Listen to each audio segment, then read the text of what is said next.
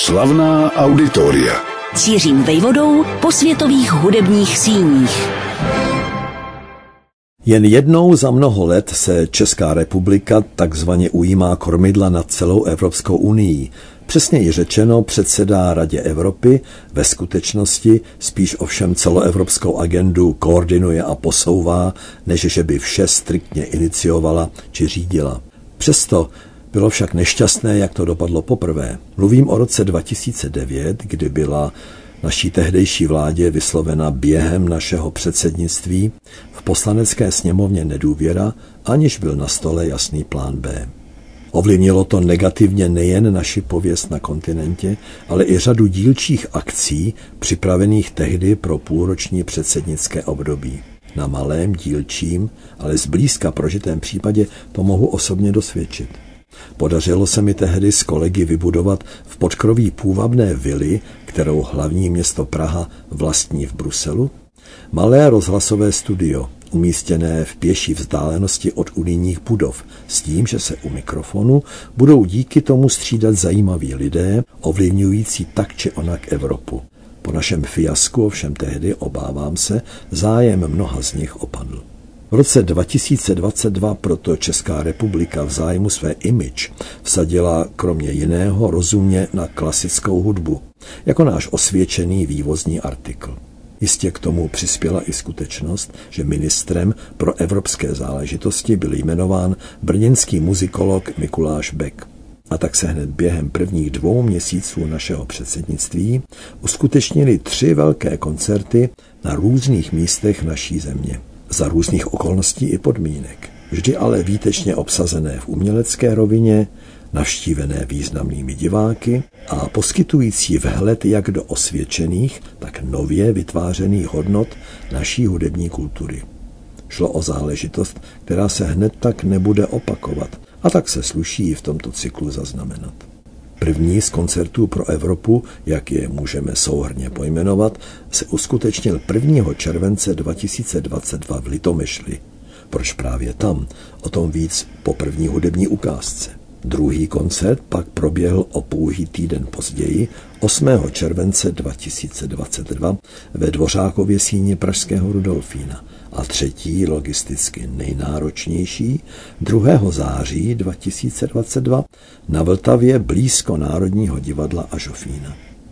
Zatímco prostřední ze tří zmíněných večerů připomněl souhru i zvuk komorní filharmonie Praha Prague Filharmonia, dva krajní, neboli první a třetí, proběhly v režii České filharmonie. Jejím podání zazněla například symfonická báseň z českých luhů a hájů ze Smetanova cyklu Má vlast.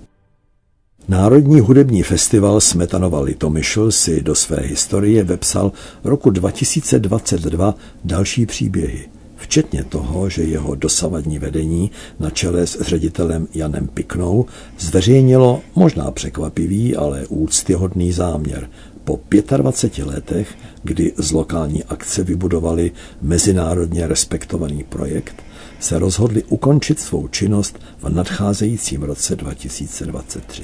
Ale ještě před touto informací zdárně proběhla Smetanova Litomyšl, tento velký svátek hudby, trvající 27 dní a přinášející 44 hlavních programů. Jednou z dominant byl večer s datem 1. července.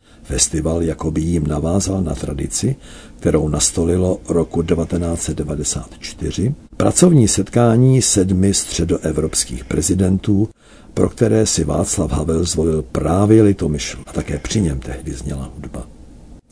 28 let poté se v tomto překrásném městě sešly špičky Evropské unie s českou vládou, aby na společném jednání zahájili naše evropské předsednictví. Festival nezůstal stranou a připravil na večer koncert se záměrem, cituji, připomenout evropské kulturní dědictví, jaké je obsaženo v naší klasické hudbě.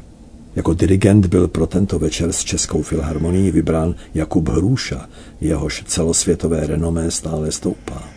Dramaturgie na čele se zkušeným Vojtěchem Stříteským zvolila pro první polovinu koncertu zmíněnou ukázku z mé vlasti a poté symfonickou báseň Josefa Suka Praga. Po přestávce měl zaznít, říkáme měl zaznít, koncert pro violončelo a orchestr Hámol Antonína Dvořáka. Ten byl mimochodem zařazen na poslední chvíli, když pro náhlé onemocnění nemohl vystoupit samozřejmě s jiným programem klavírista Lukáš Vondráček. Zastoupil ho neméně vynikající mladý čelista Václav Petr. Jenomže zasáhly přírodní živly. Prudce se zdvihající hlediště na nádvoří Litomyšlského zámku lze při dešti pravda zakrýt plachtou. Když se však nebe doslova otevře a přijde prudký liák, plachta nasycená přívalem vody by mohla být divákům nebezpečná, prostě by praskla. Jakub Hruša proto Dvořákův koncert při druhé větě přerušil. Publikum ještě souhlasilo s pokusem o třetí větu, ale to už voda crčela i na pódium a ohražovala nejenom hudebníky, ale také jejich cené hudební nástroje. Než jako na zlost později ustal, ale to už byl mezi tím litomyšlský koncert pro Evropu předčasně ukončen. Jakoby osud chtěl i touto relativní maličkostí, ovšem pro pořadatele, umělce a diváky velmi nepříjemnou, co si naznačit, že naše předsednictví se bude muset potýkat s problémy, jaké jsme si ještě nedávno nedokázali představit a jaké se přitom týkají doslova každého z nás, včetně hudby milovného publika. Oficiální koncert k českému předsednictví v Radě Evropy roku 2022 připravil ve spolupráci s externí dramaturgií a produkcí na 8. července úřad vlády. Uskutečnil se za přítomnosti kamer České televize ve Dvořákově síni Rudolfína a přinesl osvěžující pohled na tento typ koncertů, protože vsadil na komorní filharmonii, mladistvého dirigenta a mladé solisty a také hned na tři soudobé skladby a jedno aranžmá ikonické písně. Pravda, večer byl zahájen kratší sáskou na jistotu. Zazněla předehra Můj domov a slovanský tanec číslo 4 F-dur od Antonína Dvořáka. Hned poté ale přišla na řadu skladba Jana Kučery Zrození. Jejíž dynamické provedení si autor, co by dirigent, pečlivě pohlídal. Následně byl na pódium pozván mladý muž s příběhem, jaký se může odehrát jen ve skutečném životě, protože v jakémkoliv scénáři či filmu by byl asi označen za nepravděpodobný, tak říkajíc za vlasy přitažený. Jeden z třinácti sourozenců romských rodičů v Novém Jičíně, Tomáš Kačo, nejenže v sobě objevil netušený talent k hudbě, klasické hudbě. Zúročil jej studiemi na Ostravské konzervatoři Leoše Janáčka, na Pražské hudební akademii a následně také na proslulé Berkeley Music School v Bostonu. Především tam mu, jak mi opakovaně řekl, otevřel pobyt oči ve dvojím smyslu slova. Jednak Tomáš pochopil, že technika natáčení, střihu, zvukových úprav tak nesmírně pokročila, že mnohé dokáže učinit sám skladatel už během procesu komponování. A také to, že hudba skutečně nemá hranice, že lze pro podněty a inspirace sahat nejen do klasiky, ale i do jazzu či písňového světa. A samozřejmě folkloru. Že bylo slyšet i na jeho dvou skladbách, které v rámci oficiálního koncertu k zahájení českého předsednictví v Radě Evropy provedl. Napřed co by solista, kde si v improvizaci na lidovou píseň pohrával i s motivy kdysi blízkými Tomáši Gariku Masarykovi a pak to už společně s Prague Filharmonia, Pražskou komorní filharmonií, řízenou Janem Kučerou, ve vlastní kompozici silnější než včera.